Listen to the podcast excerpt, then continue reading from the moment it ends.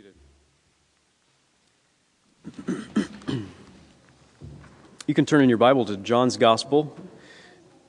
We'll look at chapter 1, verses 14 through 18. The text is also printed in the bulletin for you on the next page, and this will be our last week in the prologue or the overture before moving into the story of Jesus proper. And this paragraph, this last several verses in the prologue, it really focuses on what is the revelation of the great mystery. So it's a mystery revealed, right?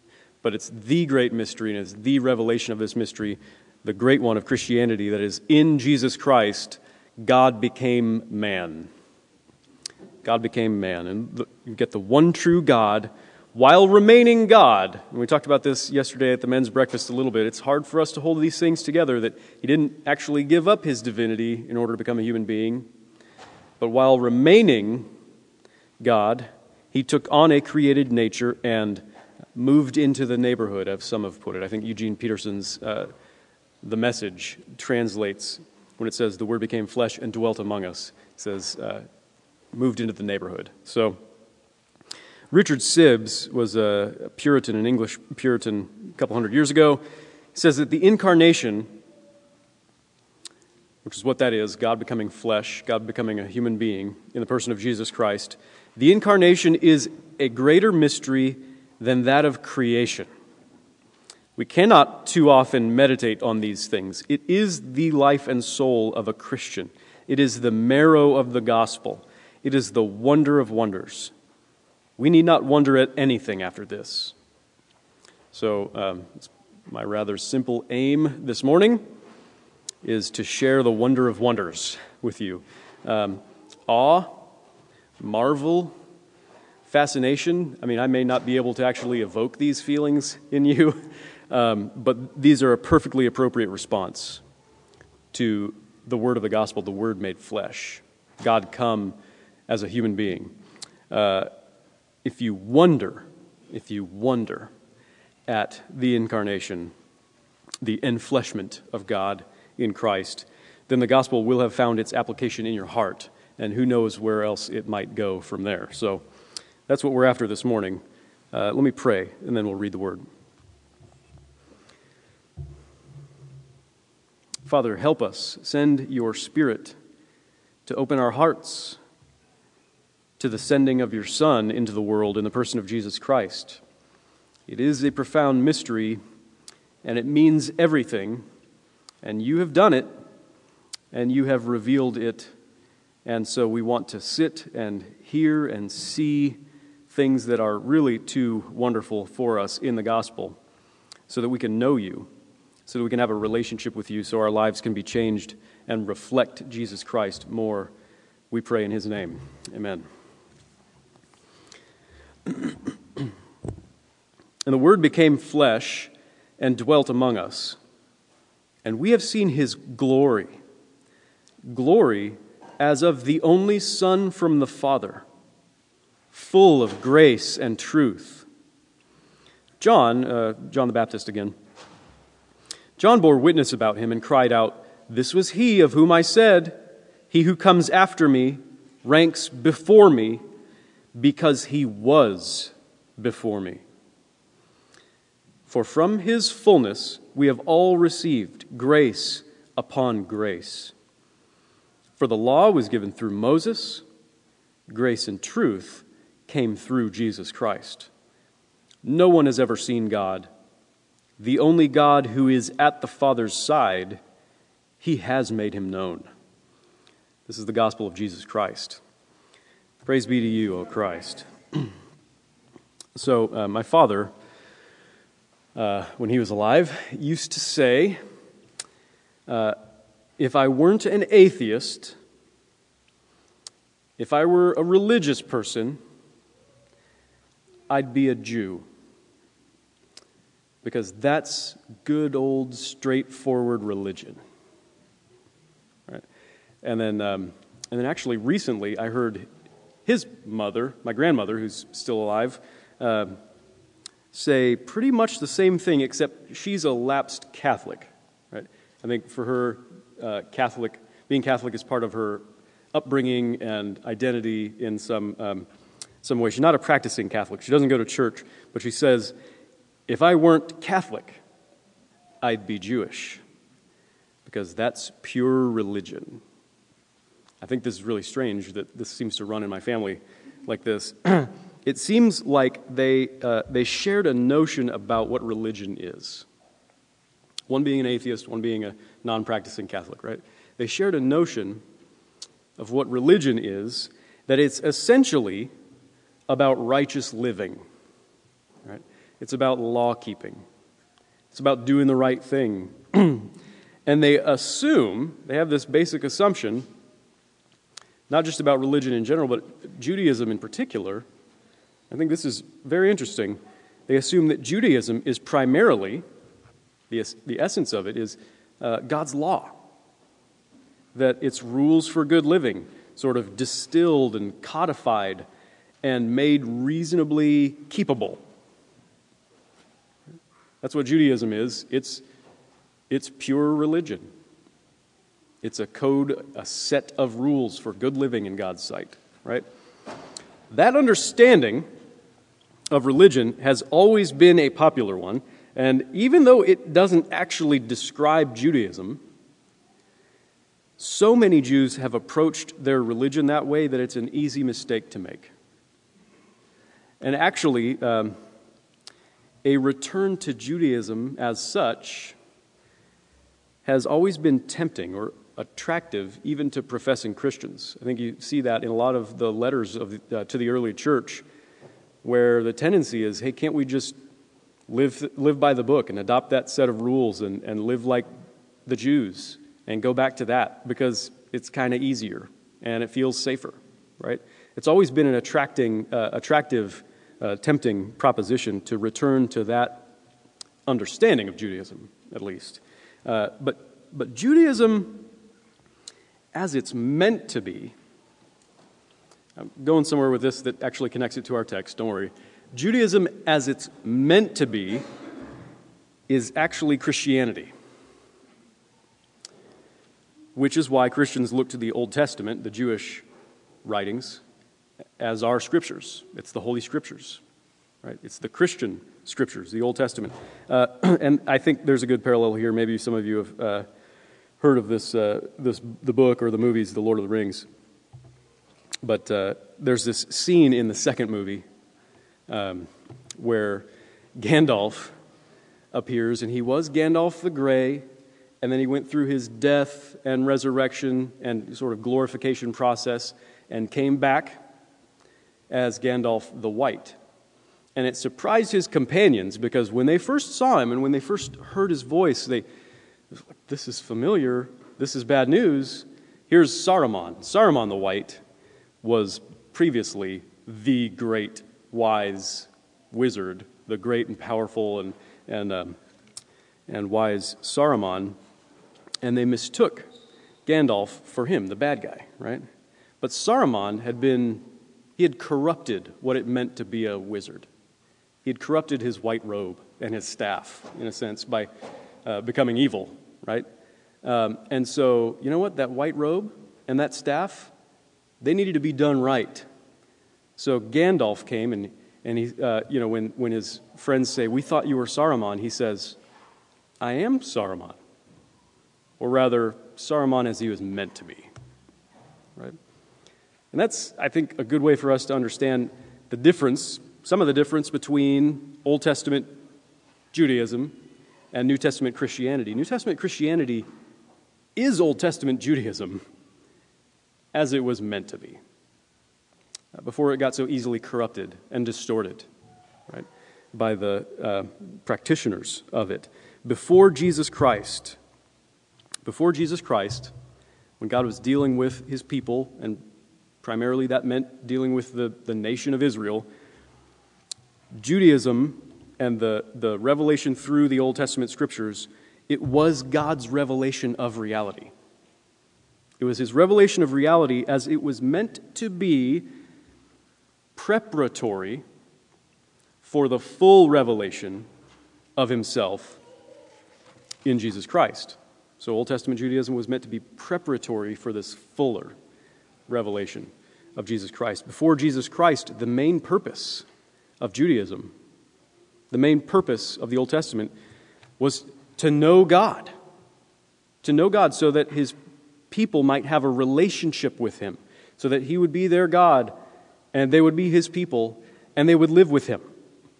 That was the point of Old Testament religion, the Jewish religion. And that's the same purpose as Christianity. We discover that in the pages of the New Testament. We discover it in the pages of John's Gospel.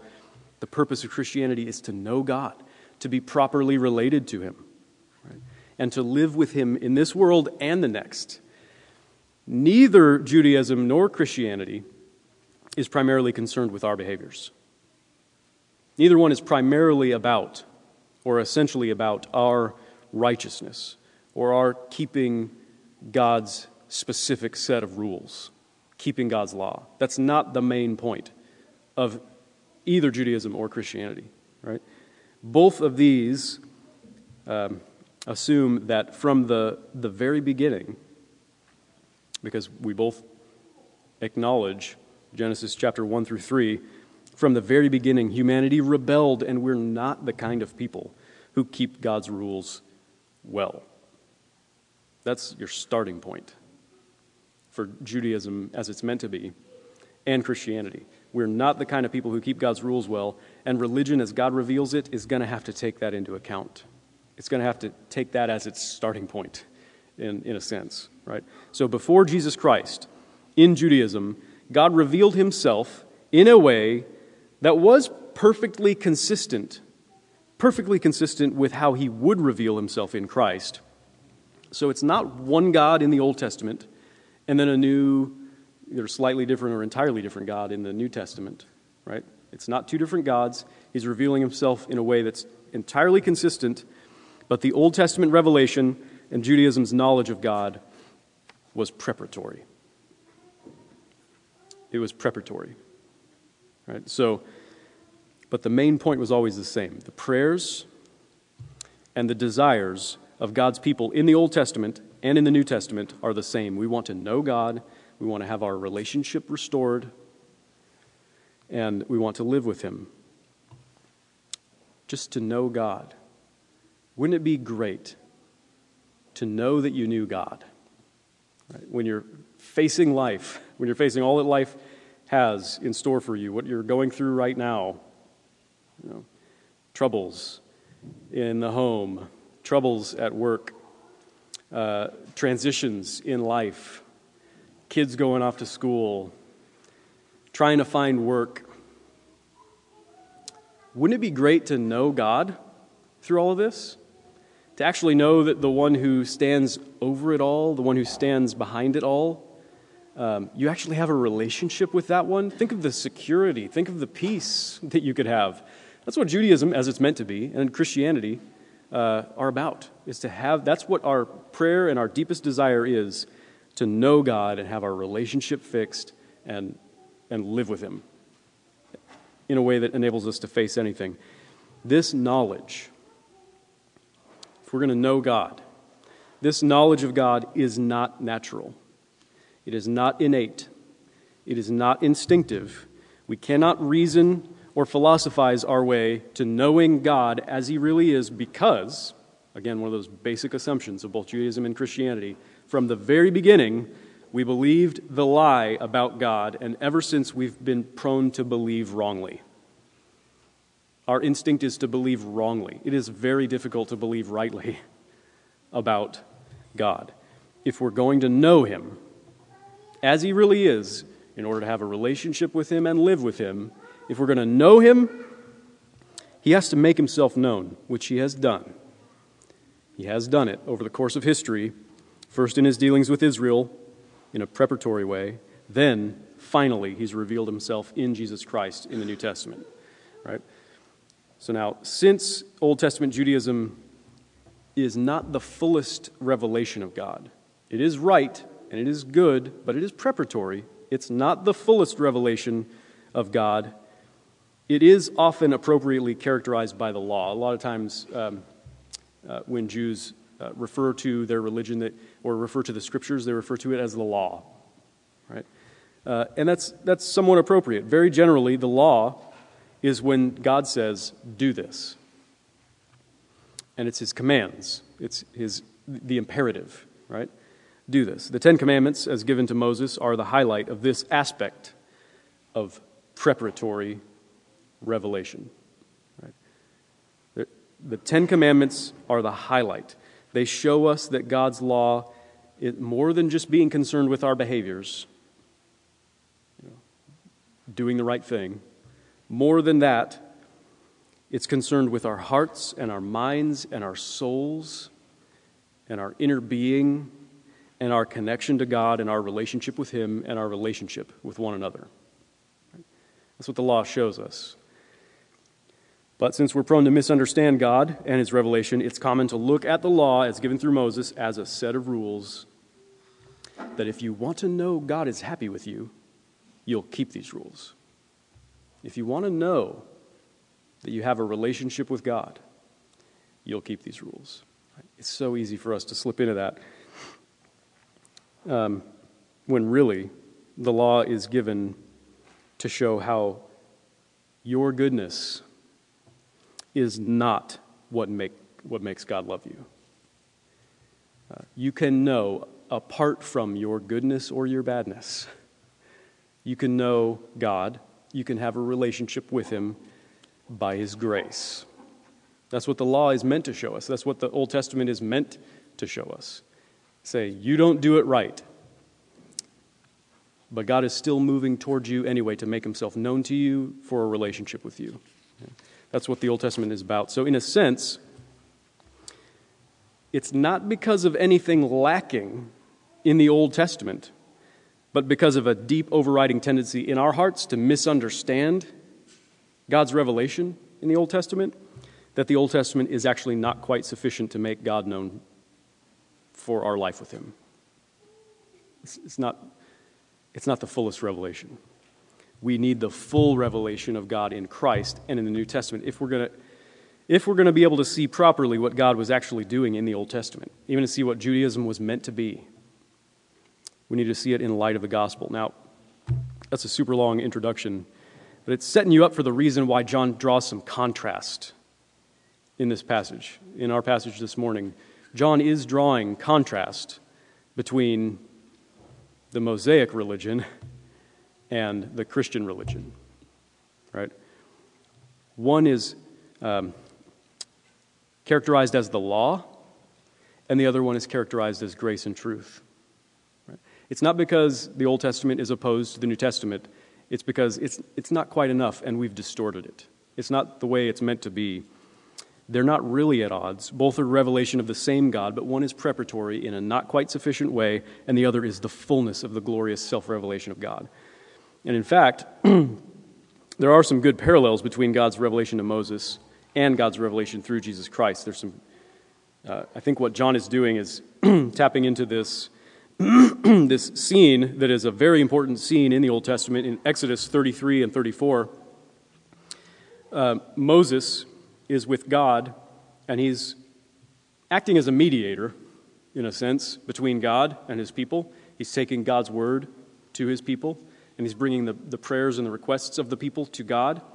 So Moses is the picture of Christ in this passage. But in Exodus 33, Moses said, "Please show me your glory." And that's at the heart. That's the desire of the people who want to know God. We ask, "Please show me your glory. Show me what you're really like in a way that I can actually trust, so that I can believe it, so I can hold on to the essence of who you are. Show me your glory. Show me the substance." And so that's his prayer. And God said, "I will make all my goodness pass before you, and will proclaim before you my name," which is his person, it's who he is, and it's the word Yahweh, which appears if you're reading it in most English translations, it's Lord, the Lord, in all caps, right? I'll proclaim before you my name, Yahweh. and I will be gracious to whom I will be gracious, and will show mercy on whom I will show mercy. But, he said, you cannot see my face, for man shall not see me and live. So, the greatest spiritual desire that we have that's reflected in Moses' request here is to know God, to be shown his glory, to know his essence, to know what it is, in a sense, that makes God tick.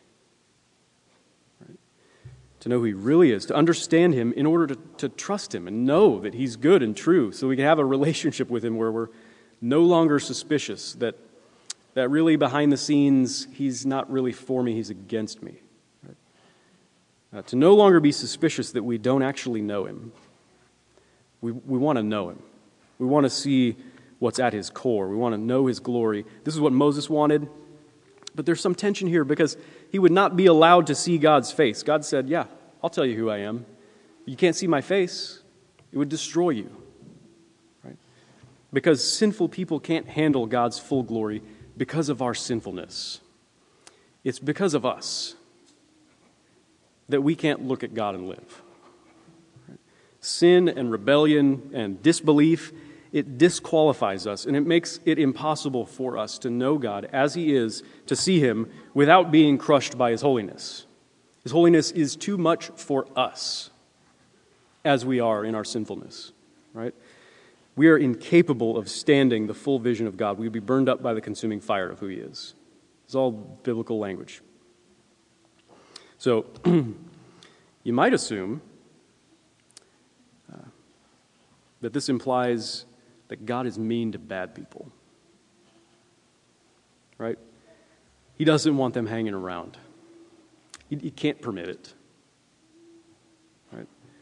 But that's not it. That's not quite it. Actually, it's because God, he's not mean. It's because he's love. It's because he's actually love. He's true love, and it's because we are so fundamentally, diametrically, antithetically opposed to true love, to the true God who is love, that his presence is too much for us to bear. So, it's right. It is righteous. It is good for God to remain true to his nature, to be love, and not compromise his love in order to accommodate sinners who don't want love, who can't take it, who can't bear it, but for precisely the same reason, because God is love, and he won't compromise that.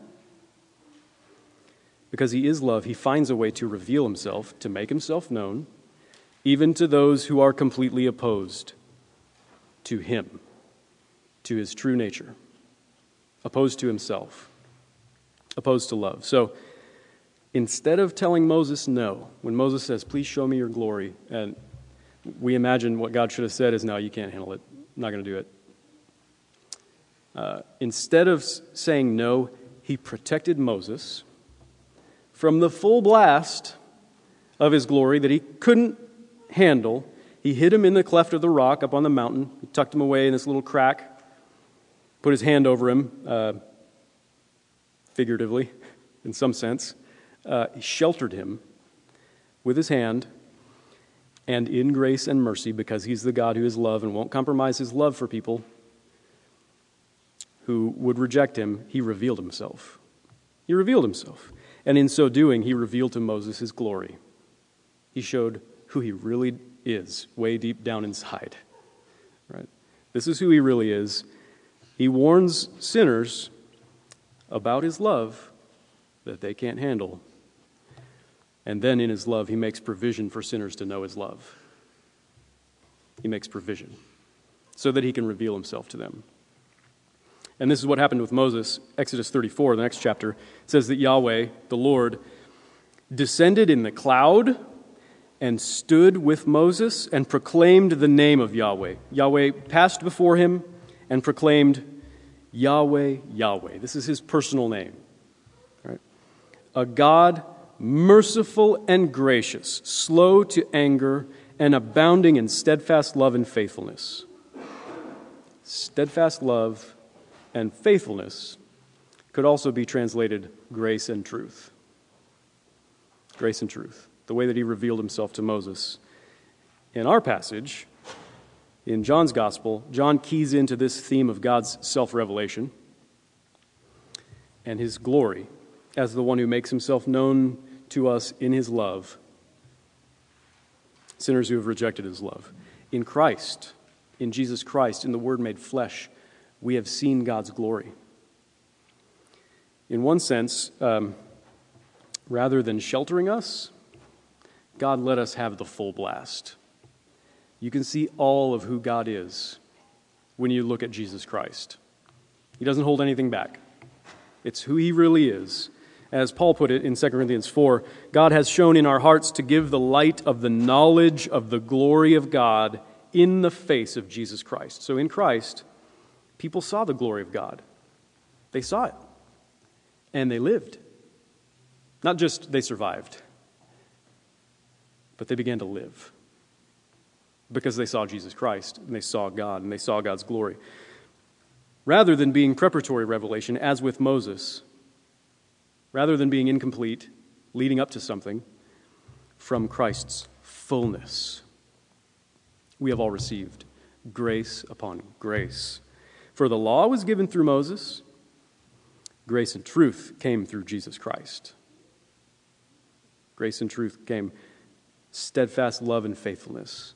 The revelation of God came through Jesus Christ because he is God. The law of God, given through Moses, was a word of warning largely. A word of warning, a word that called our rebellion what it was, a word that pointed out the reality of our miserable estate apart from God that we're all happy to be in denial about. But in Jesus Christ, we don't just have a picture of what's wrong with us. We have a picture of what's right with God. We have a word of grace and truth, a word that characterizes God himself.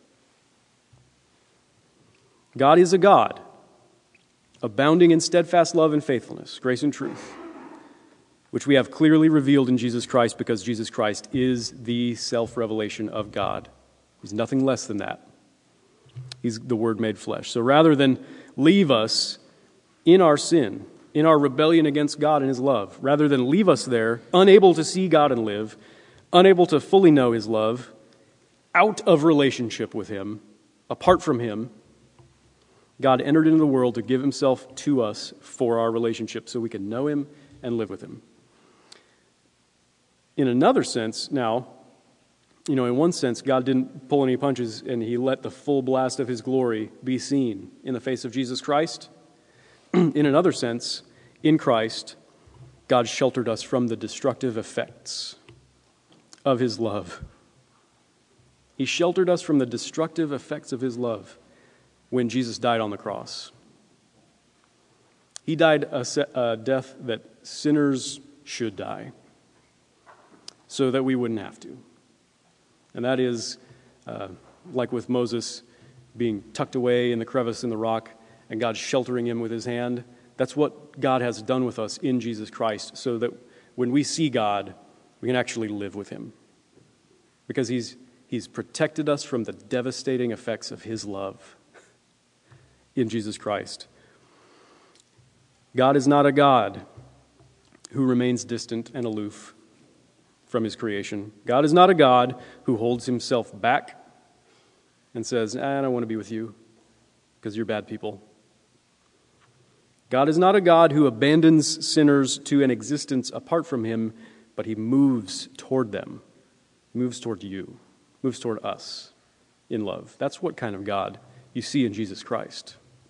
A God who moves toward us in love, who unites himself to his creation for the sake of people like us, rebels. John the Baptist put it this way in verse 15. He who comes after me ranks before me because he was before me. So John the Baptist was older than Jesus, right? He was conceived first and born first, and he was in ministry before Jesus. He was a public figure before Jesus. And so he says, he who comes after me, when he's talking about Jesus Christ, the human being. But he's talking about the pre-existence of Jesus as the Son of God. He was before me. God the Son has always been fully God before all things, but the fantastic message of the gospel is that this pre-existent one, at a certain point in time and in space, became flesh and dwelt among us. He didn't give up his divinity. He took on a created human nature and added it to himself, so that in one person he is both fully divine and fully human, and that will never change. He became a human being, and he pitched his tent among us. He made his dwelling place among us. He moved into our neighborhood. So God came to be with us as one of us. He came to be with us as one of us. And because the world has seen Jesus, the original disciples saw him immediately, and we see him as we look at him through their word. We have seen the glory of God in all of its fullness, in one sense. There is no discrepancy between Jesus Christ and the God whom he reveals to us. There's no discrepancy there because Jesus Christ is God. And John Donne was a great English poet in the late 1500s, early 1600s. He says about this, "'Twas much that man was made like God before, but that God should be made like man much more." It was a big deal when we were made in God's image. It's a much bigger deal when God came and took on our flesh and became a human being. It's a big deal. Let me read a little bit from Philippians chapter 2, where Paul talks about, I think, what John is on about here. He says that Jesus, being in the form of God, and that's just a way of saying he is God. Being in the form of God, he did not count equality with God a thing to be clutched dearly, but emptied himself by taking the form of a servant, being born in the likeness of men, and being found in human form, he humbled himself by becoming obedient to the point of death, even death on a cross. Therefore, God has highly exalted him and bestowed on him the name that is above every name, so that at the name of Jesus every knee should bow in heaven and on earth and under the earth, and every tongue confess that Jesus Christ is Lord. And in a sense, that's kind of an Old Testament way of saying Jesus Christ is God. This man is God, to the glory of God the Father. So God the Father is glorified when we treat Jesus as God. When we recognize God in Jesus and honor him for who he is. It is not out of character for God to do what he did in taking on human flesh, becoming a human being, coming into the world as Jesus Christ. It is not out of character for him to be humble. It's completely consistent with his character. It actually shows who he is, what kind of God he is like, to do this, to come into the world in the person of his Son as Jesus Christ. It's not that Jesus put his divine character on hold at the incarnation to do something for a little while, as if, the things that God truly does are still hidden back there in eternity, and this is just for show. It's not that. This is what the true God does. He comes humbly to the earth, humbly. He submits himself. He obeys his Father. He suffers. He loves. And he dies for the sake of love, loving people like us. That's what God is really like. God the Father looked upon his Son, saw how well he reflected his love, and he raised him from the dead and exalted him to the highest place, so that all would know that Jesus Christ is the perfect explanation of what God is really like. He's the perfect explanation of exactly what God is like. It says in our passage, no one has ever seen God. I think this is probably with reference to God the Father. No one has ever seen God. The only God who is at the Father's side, he has made him known. Right? Jesus says this later in John's Gospel, if you've seen me, you've seen the Father. Jesus Christ, the God-man, is at the Father's side right now because he did well his work of revealing God to us, and because he did well his work of restoring our humanity to relationship with God. He fixed what was broken in our relationship with God. He revealed God to us in a way that we can know him and have things be made right and live with him. Right? So Jesus Christ, the God-man, is at the Father's right side because God was pleased to welcome him home to heaven as the great mediator, the true God and the true man. Thomas Torrance says this about the incarnation. We cannot compare the fact of Christ with other facts, nor can we deduce the fact of Christ from our knowledge of other facts. It is a new and unique fact without analogy anywhere in human experience or knowledge. Here is an act of pure grace, the stupendous and absolutely free act of God Almighty, and it carries with it the irresistible inference that what God has done here for us, we cannot do for ourselves. In the incarnation, which is entirely unique, and you can't wrap your mind around it, you can't reason your way to it, it's done because we can't save ourselves. We can't grope our way and reason and philosophize our way to a knowledge of God that will save us and restore our relationship with him.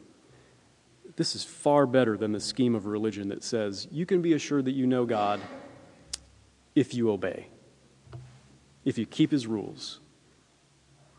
This is far better. This is what Judaism was meant to be as it pointed forward to Christ. This is what Christianity is about after the fact of Christ. You see this in Jesus Christ. God is merciful and gracious, slow to anger, and abounding in steadfast love and faithfulness, abounding in grace and truth, and you can know him, who he really is, his glory. You can know his glory as you look to Jesus in faith. So put your faith in Christ. Amen. Let's pray together.